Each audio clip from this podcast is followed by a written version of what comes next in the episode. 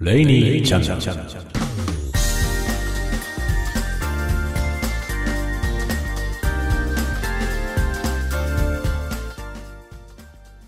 こんばんは、鈴雨レインです。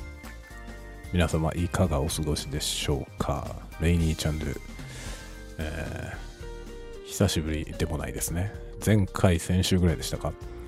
えー今回は1週間ぐらいのインターバルでできているんじゃないかなと 思います。今日はですね、映画もね、今朝も映画、今朝、えー昨日の朝か、昨日の朝映画見たんですけど、今日はですね、映画の話ではなくて、えー金曜日に見たお芝居の話をしたいと思います。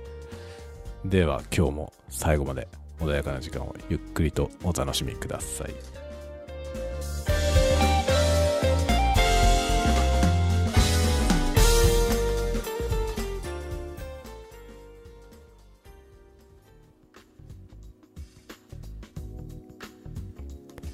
はい、改めまして、こんばんは、鈴雨レインです。えーとですね、えー今日これを収録しているのは9月25日、日曜日。連休ですね。連休の最終日。えー金曜日23日から23、24、25と、えー金土日3連休という。まあ、暦通りの生活をされている方は3連休であったと思いますが、もちろんそうじゃない方もたくさんいらっしゃいますので、えーまあね、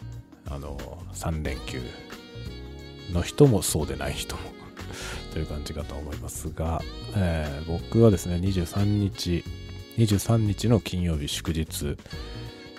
まあ、結構ですね、雨が降っていたんですね。北海道はもう雨が降っていたんですけど、雨の中、出かけました。えー北海道はですね、白老というところ、白老というところに、いつだったかな、2年ぐらい前にできたウポポイという、なんですかね、面白い名前ですね。ウポポイ。民族共生なんとかっていうね、なんとかじゃダメだろうって話なんですが、民族共生空間だったかな。なんか、共生は、あの、共に生きるですね。で、まあ、主には、アイヌの文化に関して紹介するような、え施設。施設というかテーマパーク。パーク、まあ、テーマパークって言って一般に想像されるようなものほど派手なものではないんですが博物館のようなそのねアイヌ文化の博物館があったり、えーまあ、当時のですね当時のというか古くから伝わるそのアイヌ様式の建物。もちろんね現代風にあの現代の基準で作られてはいますけど形がねその当時のものというか、えー昔からのその伝統の形を踏襲したものをね家屋を建ててその中でいろいろな、えー発表がされているという、まあ、そういうような空間、まあ、公園っていうんですかね巨大なものがあるんですねウポポイ。そのねえーウポポイに行ってきました。これ実はですねだいぶ前から見に行きたかったんですね。僕はね個人的にずっと前からウポポイ行ってみたいと思っていたんですが今回ね連休だし、まあ、雨降ってるし空いてるだろうと 思ってですね出かけました。で、えー僕は札幌の郊外というか一応札幌市なんですが札幌市の外れの方に住んでるんですけどもそこからですね車で出かけたらですね、まあ、途中千歳の辺りをね抜けていくんですけどものすごい雨で何度か引き返そうかなと 思いました。もうねこのまま降り続いたら水害っていうレベルで雨が降っていてでもうね普通に走ってても前が見えないぐらい雨降ってるんですね。大丈夫かなと。千歳こんなに雨降って大丈夫なのかと思いながらでも千歳っていうとですねその白老まで行く半分よりちょっと、え向こうですかね。6割ぐらい来たあたりっていうイメージなんですよね。引き返すのもなんだなというね。そういう感じでどうしようと思いながらですね。一応現地まで行きました。そしたらですねなんと第一駐車場が満車で入れませんでした。マジでって思いました。ものすごい雨降ってたんですよ。ものすごい雨降ってたんですけど人いっぱいいて。で結構屋外なんですけど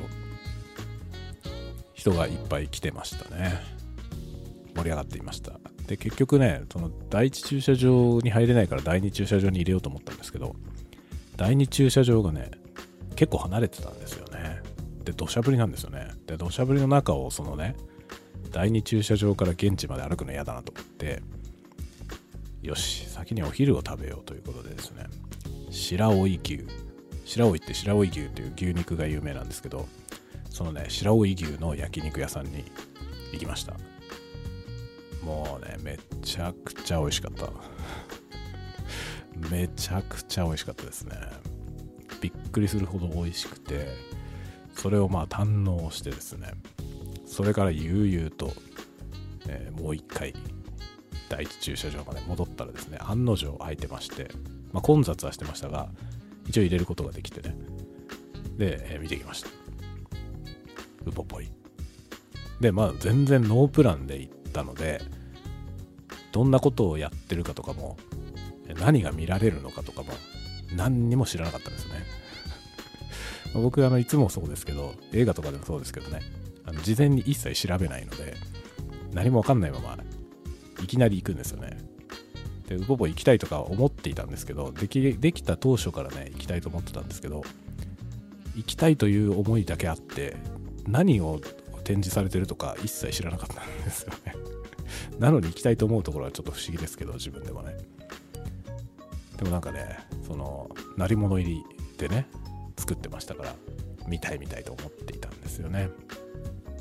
なんかね作ってるもうすぐできるぞぐらいのタイミングでコロナのあれがね来てだからオープンしたと同時にいきなりコロナ禍っていう状態だったと思うんですよね。で、まあ、そんなこんなでねなかなか行く機会がなかったんですけど今回ようやく行って見てきました。でね行ってみたら結構面白くてそのあのアイヌのねアイヌ様式の家が建っていてえー、アイヌではですねアイヌ語で家のことを地勢というらしいんですけどその地勢というやつが立ってましてそこへ行ってみたらですねそのアイヌの血を引く方があのアイヌっていうのはね全部口頭伝承で文字がないんですよね。文字がなくてあの口渡しでこう、えー、文化をねあの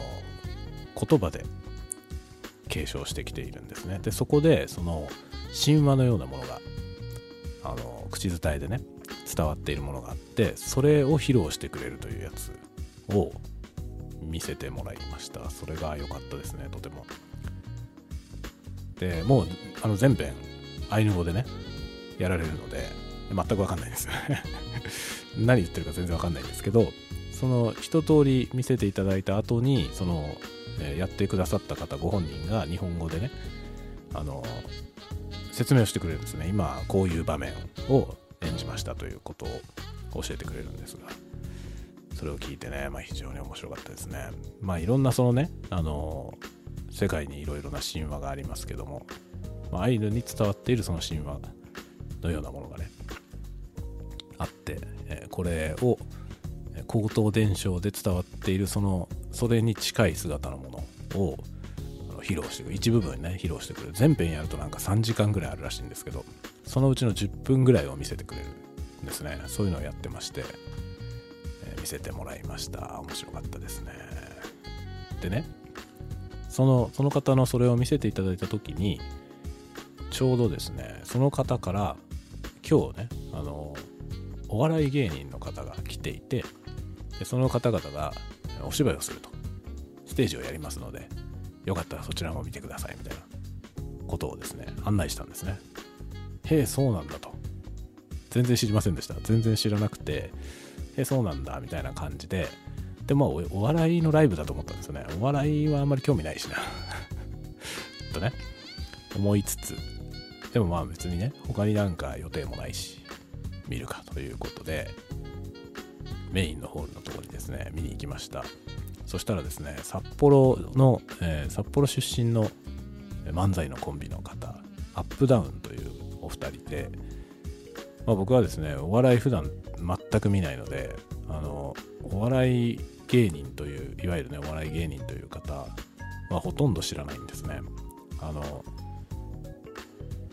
まあ、漫才とかねそのお笑いの番組一切見ないのであのいわゆる芸人の方はねバラエティ番組に出てる方は知ってるんですよある程度例えば「イッテ Q!」とかね「イッテ Q!」とかは時々見てるので「イッテ Q!」に出てるような方はわかるんですけどそうじゃない方はほとんど知らないですよねなのでこのアップダウンという方々も全然知らなくてで札幌出身で札幌の吉本からデビューされてで、えー、吉本の本体の方に契約を移してでこの8月までですかねあの吉本で活動されていた芸人さんで8月いっぱいで吉本を退所されているんですね。まあ、その辺の話はあの彼らの YouTube チャンネルで吉本を退所しましたという動画がアップされているので、まあ、僕もそれをですね、昨日、昨日かな、あの、その白老でね、彼らを見た後に、その話を知って、あ、吉本退所されてるんだっていうのを、その時に知ったぐらいの感じでした。で、彼らがですね、なんとお笑いのライブではなかったんですよ。そうではなくて、音楽劇、二人芝居音楽劇、会という作品を上演されたんですね。これがですね、素晴らしかったんですよ。びっくりしました。全く知らなくて 全く彼らの存在すらも知らなかったですね。で、しかも昨日それをやるってことも全く知らなくて、昨日、おとといか。おとといですね、ウポポイでそれをやるっていうことも知らなくて、偶然ウポポイに行ったんです。そしたら、その偶然その日にウポポイでそれを上演するという。普段はやってないんですよ。普段はやってなくて、たまたまその日にやっていたんですね。偶然です、本当に。で、しかも、その、えー、語り部の方のね、それを見なかったら、その方に聞いたから、あ、そういうのやってんだっていうのが分かったぐらいで、その方に聞いてなかったらですね、多分知らないまま、やってるのを知らないまま、素通りしていたと思いますね。いろんな偶然が重なって、まあ、見ることができました。で、なんとですね、ホールに入ってみたら、結構お客さん入ってたんですけど、一番前の席が空いてるんですよ。ど真ん中。最前列ど真ん中空いてましてその最前列のど真ん中に座って見ました。もうね素晴らしかったですね。で2人芝居なので2人しか出ないんですね。そのアップダウンという2人組のその2人だけなんですよ。でまあ内容としてはですねあの2018年だったかな、えー、北海道という名前がね北海道に北海道という名前がついて150年だったらしいんですね2018年でそのね、2018年に、あの、命名150年ですよっていうのは結構賑わってたので、知ってたんですよ、僕も。あ、そうなんだと。知ってまして、で、その時に、えー、松浦武四郎というね、その、北海道という名前を命名した人について、聞いたことはありました。2018年に。で、なんかそういうね、あっちこっちでその命名150年っていうことは、当時言ってたんですよね、2018年。でこの「回」という作品もその時に作られたものなんですねそれをきっかけに作られた作品で、まあ、2人で上演するという2人芝居という形で音楽劇ってなってまして、まあ、ミュージカルっていうほどではないんですけど結構歌があって、えー、歌があり笑いありの物語になってるんですねでその松浦武四郎という方と、えー、アイヌの、えー、現地民の方の2人の物語なんですね。っていうね。それを、まあ、最前列ど真ん中かぶりつきですね 見ました。で、どれぐらいの時間上演されるかも全く知らなくて、まあなんか30分ぐらいのもんかなぐらいの感じで行ったんですが、なんとですね、途中に休憩を挟んで全編100分ぐらいあるという、2時間近くある、えー、舞台でした。これがもうね、素晴らしかったですね。びっくりしました。まあ、要はそのね、あの、アイヌがね、まずは蝦夷地って呼ばれてた頃ですね、その、えー、北海道が蝦夷地と呼ばれていて、えー、アイヌ民族が住んでいた頃に、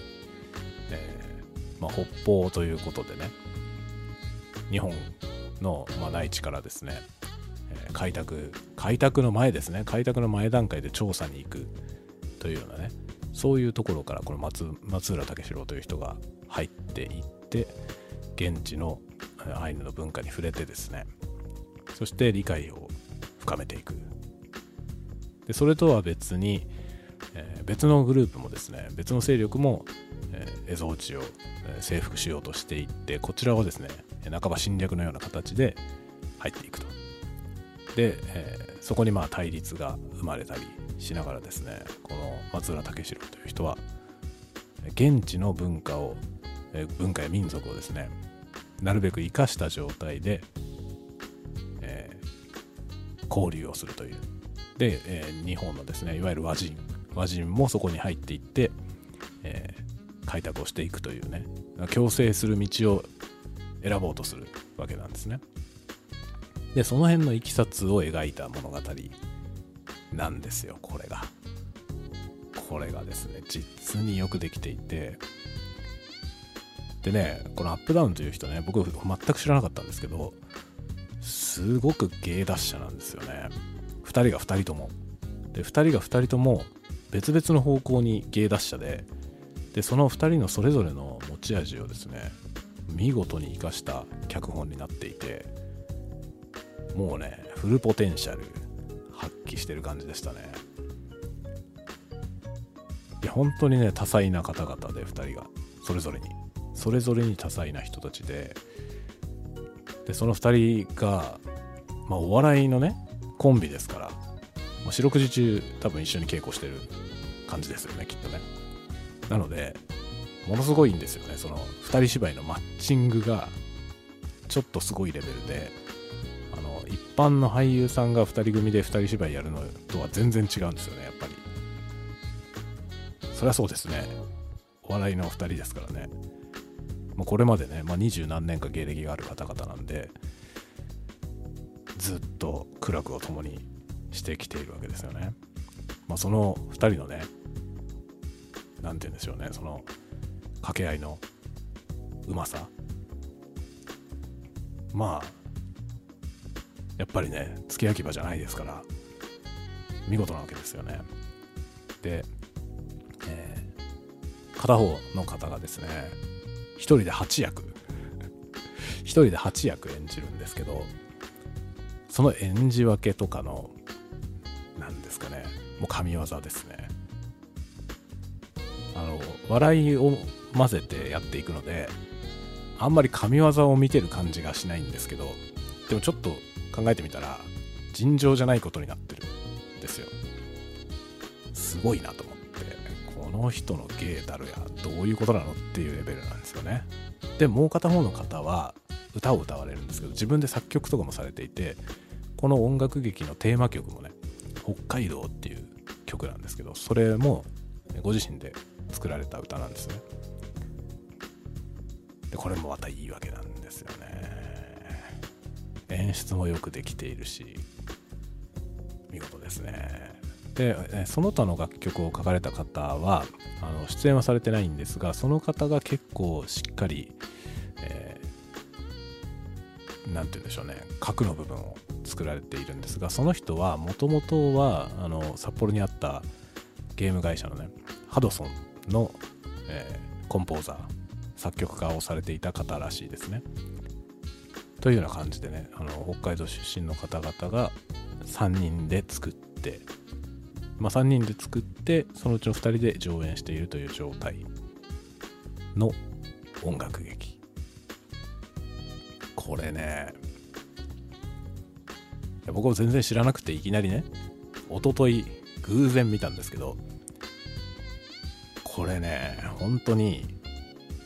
もっと広めたいですね。もっともっと広めたいと思います。これを一人でも多くの人に見てほしいと。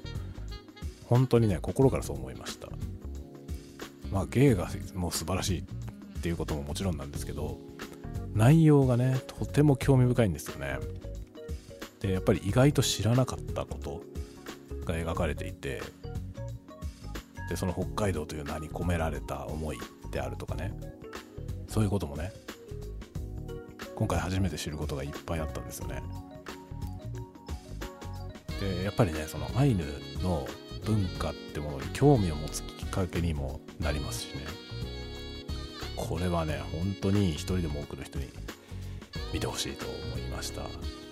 でまあパンフレットとかもねあの無料で配られていたんですけどねこれ無料で配るんだっていう小冊子が配られてましてで、まあ、それを見ていたらですね最後のところに、まあ、呼ばれればどこにでも行きますみたいなこと書いてあってあの本当にね、えー、来てね例えば、えー、学校とかね公民館とかそういうところに来て上演してくださいっていうことをお願いしたらどうやら来てくれるみたいです。すごいですね。ちょっとね何らかのあれであの会場をねができたりとか運営する組織とか用意できたらなんか誘致してね来てもらってもいいかなと思ったりするぐらいの内容ですね。でまあご自身たちもね僕も帰ってきてから YouTube で拝見したんですけど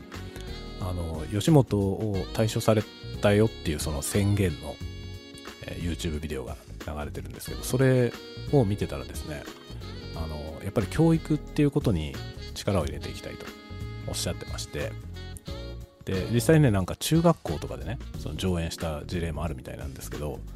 そういうね学校に出向いていって、えー、子供たちにね見せたりしたいですとおっしゃってましてもうねぜひまあ、ぜひやってほしいというか彼らにやってほしいというよりはいろんな学校にですね彼らを呼んでほしいですね。そういう立場にある方にまずこれを知っていただきたいと本当にね思いました。で、まあ、彼らはねあのこの「回」っていう作品がどうやらその音楽劇二人芝居音楽劇の最初の作品らしいんですが、まあ、その後にですね、え特攻隊を描いた作品であったり、えあとはですね原爆をテーマにした漫才であったりとかねそういうものも、まあ、歴史にまつわるいろいろなものをね作られてるみたいなんですよね。もう非常に興味があります。全部見たい。もう全部見たいと思いました。これは本当にね、なんか一気にファンになっちゃいましたね。全く知らなかったんですけど。全く知らなかったんですけど、一気にファンになってしまって。で、まあ、YouTube ね、されてるので、まあ、YouTube 見始めました。いっぱいあるんで、動画がいっぱいあるんで、えー、まあ、人気のありそうなやつから見てるんですけどね。あの、笑いも面白いですね。でもね、笑い面白いんだけど、音楽劇すごすぎてあのね笑いというよりはこの音楽劇をみんなに見せて見せたいですね。でね音楽劇の中にも笑いがいっぱい入っててそのね笑いの部分もめちゃくちゃ面白いんですよ。めちゃくちゃ面白くてもうゲラゲラ笑いました。さすがだなという。笑いはねちゃんと何しろお笑い芸人ですから笑いのプロですからね。その笑いのプロの笑いがありつつのでシリアスな芝居もしっかりできるしうまいんですよね何しろ。お芝居がとにかくうまくて2人ともうまいんですけど特にねその、えー、向かって右側の人がねその8役やってる人がもうべらぼうにうまいですね。なんか普通に映画とかに呼ばれるんじゃないかと思うぐらい芝居がうまいです。だからもうすごく見応えがあるんですよね。非常に。声も良かったですしね。素晴らしかったですね。これはねもっと知られてほしい。もっともっと知られてほしいですね、まあ、YouTube ね帰ってきて YouTube 見たらチャンネル登録者が2600人ぐらいでした。これ1桁少ないよって。いう1桁はもう最低でも1桁少ないですよね。2万はいてほしいですよね。まあ、本当言うとね、まあ、お笑いの方ですからね。で吉本でちゃんとデビューしてやられてた方なんで20年ぐらいやってるんですよ。2万人でも少ないよね登録者。2600人の時点でびっくりしました。もうちょっと宣伝すればって。思いましたね。本当に。YouTube が2600人しかね登録されてない時点でこの音楽劇多分知らない人の方が多いと思うんですよ。でしかもこの音楽劇はあのディスクで販売されたりは今のところしてないみたいなんですよね。ということは実際に上演された場所に行って見た人しか見たことないってことだと思うんですよね。もうね本当にそれは推しすぎてこれはもうね見てほしいいろんな人に上演実績みたいなの書いてありましたけど、まあ、それが書けるぐらいしか上演してないんですよ。回数。もうねこれはなんかどっかで会場で収録してもうディスクで売ってもいいんじゃないかっていうぐらいのものでした。非常にいい。非常にいいです。だこれをねとにかくおすすめしたいんですよ。とにかくおすすめしたいから今週も映画見ましたけどね。映画の話はちょっと後回しでこのね回これを紹介したいと思って今日この話をすることにしました。で一応ねあの YouTube チャンネルにそのアップダウンのね YouTube チャンネルに、えー、その音楽劇回のダイジェストっていうやつが短い動画が上がってるんですよ。でそれ見ると、まあ、歌はちょっと見られます。でもね惜しいことにそのダイジェスト版はねあの熱いシーンしかやってないんですよね。まあまあそうですよね。ダイジェストだから。笑いのところが一切入ってないんですよ。そのダイジェストの中に。でも笑いのところめちゃくちゃ笑えるのであのダイジェストだけ見るとすごくシリアスなお芝居に見えますけどそこはもうあのお笑いの方がやってるのでちゃんと笑いもあります。それもねいいいい感じの笑いなんですよね。嫌味のないね。とてもカラッと笑えるネタで面白いですね。でまあその高い芸芸力というんですかね。その芸の力で笑わせているのですごいですね。見応えがありますね本当に。もう大笑いしながら見るんですけどそれやるのはね相当巧みでないと できないというね。そういう笑いですから。これはね満足できると思いますね、まあ、ぜひぜひ機会があればですね見てほしいなと思いますが機会があればってこの機会はねあんまりないと思いますね今のところ。でまあ彼ら自身もねこれからどんどんねこれを、えー、いろんなとこで上演して知らせていきたい。そのねそのうちでもやってほしいっていう人を増やしたいと言ってましたのでこれをねなんとかそれを増やす力添えというかできないかなと思っていろいろ考えております。僕はですね、まあ、僕はね非力というか 無力ですからあの僕のごときがね何をやったところで対してこうね彼らの力にならないと思いますがただそういうイベントを北海道の道内でなんか企画できそうな会社とかできそうな人物そういう会社につないでくれそうな人物を知っているので持って行ってみようかなと思ってます。それをねここの都市でもやってみませんかということはねできるんじゃないかなと。でまずは道内ですね。もちろん北海道外にも行きたいと彼らもおっしゃっていましたがえ、むしろ道外の方々にどんどん知ってもらいたいと思いますけどね。いやこれはね本当にどうすれば どうすれば彼らのこの、えー、素晴らしい芝居を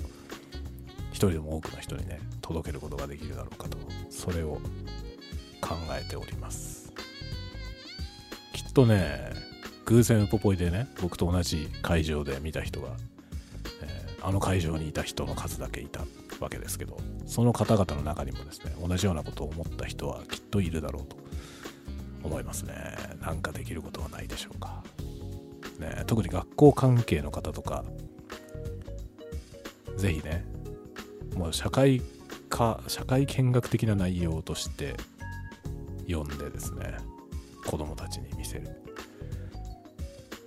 まあ小学生うちはね小学校の子供連れて行って小学生の子供に見せましたがちょっと難しいかもしれないですね。その特に小さい子にはね。ただ小学校高学年なら十分わかると思いますし、まあ、中学生ぐらいだとねその歴史のことも一通り学んだ後なので日本史ね。日本史を学んだ後だったら、えー、よりよくわかると思いますね。まあ、大政奉還だったりとか、えー、廃藩置県の話が出てきますのでその辺りのねことをやるのって小学校だと6年生ですかね。だから6年生のそれが終わった後なので多分中学生に見せるのがドンピシャ一番いいんじゃないかなと思いますね。一通りの流れを知った上でこの話を見ればああこのぐらいの時期の話だなということが多分わかるのでね。でそういう時代にこの蝦夷地にですねこの松浦武四郎という人6回も足を運んでいてでその6回分を、え、100分にまとめているというねそういう芝居なのでこれはねぜひぜひ中学生に見せたいですね。もちろん大人にも。意外と知りませんからね。特に北海道の人はちょっと知らない人が多いんじゃないですかね。北海道の名付け親の話なのに意外と知られてないという。でこの松浦武四郎という人は三重の人らしいんですけど三重県のね。三重県にはなんか記念館があるととかね。それぐらい有名人だそうです。なんで北海道の人は知らないんでしょうね。北海道にとって重要な人だと思いますけどね。ただなんかあの、えー、北海道という名付け親もう名付け親なんですけどその命名をした土地っていうのが手塩らしくてそのね手塩には銅像があったりするみたいです。手塩ね、まあ、手塩僕はあの、えー、小説をね書いてますけど初めて書いた小説に手塩が出てきますね。手塩を舞台に書きました。手塩って言葉出してたかな？出してたかちょっと覚えてないですがあの手塩を想定して手塩の山中の地下に要塞があるという話 を書きましたね。なのでちょっとね親近感があったりしますね。ちょっとね今度竹四郎の像を見に行こうかな、まあ、北海道命名の地というあの記念碑も建ってるみたいなんでそこへ行ってみたいなと思ったりしています。まあとにかくこういうねそのお芝居を一つ見てそこへ行ってみたいそのね手塩へ行ってみようかなとか思ったり、えー、彼らの芝居をですねどっかに誘致できないかなと思ったり僕はですね何らかのその行動をね促されているわけですけどこうね誰かに行動を促す芸術っていうのはもうそれだけでね勝ってますよね。誰かに何か行動を起こさせたら勝ちですね。コンテンツは。そう思います僕は。だからまあこのお芝居を見て例えばアイヌの言葉をね学んでみようと思ったり、ま、そういう人が一人でもいたらもうこのコンテンツは成功であると思います。もう感服いたしました。一気にアップダウンのファンになってしまいました。なんかね地元のラジオ局でラジオ番組をやってるみたいなんで、えー、今度はですねそのラジオ番組のアーカイブを聞いてみようかなと今 思っているところです。すっかりハマりました。ということでねウポポイで見てきたアップダウン。アップダウンエンターテイメントって検索すると出てくると思います。その彼らの、うん、音楽劇「カイ」というやつ。これをですね皆さんに今日は紹介して、えー、今日のこの回に変えさせていただきたいと思います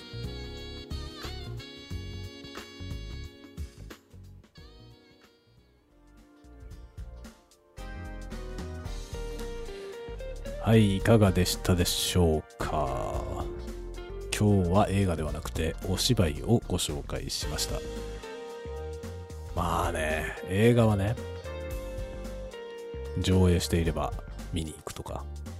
おちょっと面白そうだから見に行ってみようとかね、このポッドキャストを聞いて思うかもしれませんね。とか、えー、サブスク関係で配信されればね、ま、上映が終わっていても、ね、配信ないかな。Amazon プライムとか Netflix とかその他いろいろ検索して見ようかなみたいな。気軽にできますよね。ところがお芝居だとそうはいかないんですよね。何しろ上演してなければ見ることができませんから。で劇団四季のミュージカルみたいにこう期間がねあってその期間結構毎日のように上演してますよみたいな。そういうものではないという。期間も何もないんですよね。一発ずつやってますから今日はここ。次は何ヶ月後にこことか そういう感じなんでこれ紹介する側としてもねこれでまあ興味を持っていただいた方は多分いると思いますけどもどうやったら見れるの？って言われたところでえー、っとねっていうね 彼らのサイトをチェックしてくださいっていう感じにしかならないのでなかなか心苦しいんですけれども。でもね本当に機会を見つけてもしどこかね上演されるんであればあの足を運んでわざわざ足を運んででも見る価値はあると思います。それをね僕はウポポイで偶然無料で見ました。無料ですよ。無料でやってたんですよ。普通に一般的に彼らの2人芝居あのどっかのねホールとかで上演されるときはだいたい4000円とか4500円でチケットが販売されているようです。それがウポポイで無料でした。これ無料でいいの？っていう内容でした。本当にね偶然って素晴らしいですね。雨の中ウポポイまで行ってよかったなと。本当に心から思っております。そしてアイヌのことをもっと勉強しようと思いました。まあいろいろねその書籍もウポポイのお土産コーナーにね書籍アイヌ関係の書籍集められていていろんなものを見てきたんですけど普通の書店でもね買える本がいろいろあることが分かりましたのでまあねあの数が売れないからだと思いますけど高いんですよね一冊一冊が。高いですがちょっと簡単にね気軽にあれもこれもって買えないですけどちょっとえりすぐって勉強したいなと思いました。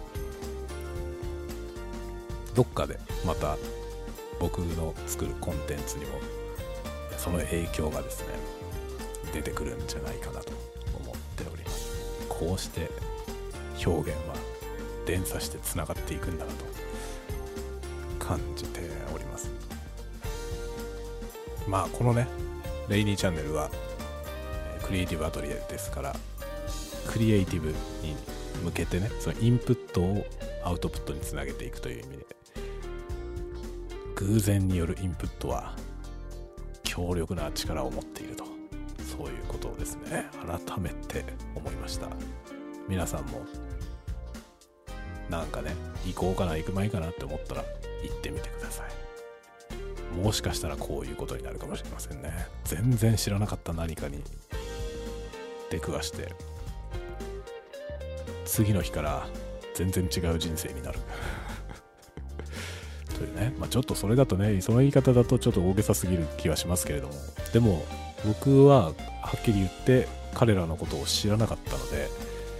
それがですね雨の中のここに行ってみたら翌日からはっきり言うと人生は変わったんじゃないかなと思いますね。知らなかったものを知ってそれによっていろんなねこれを学んでみたいなと思うものが増えて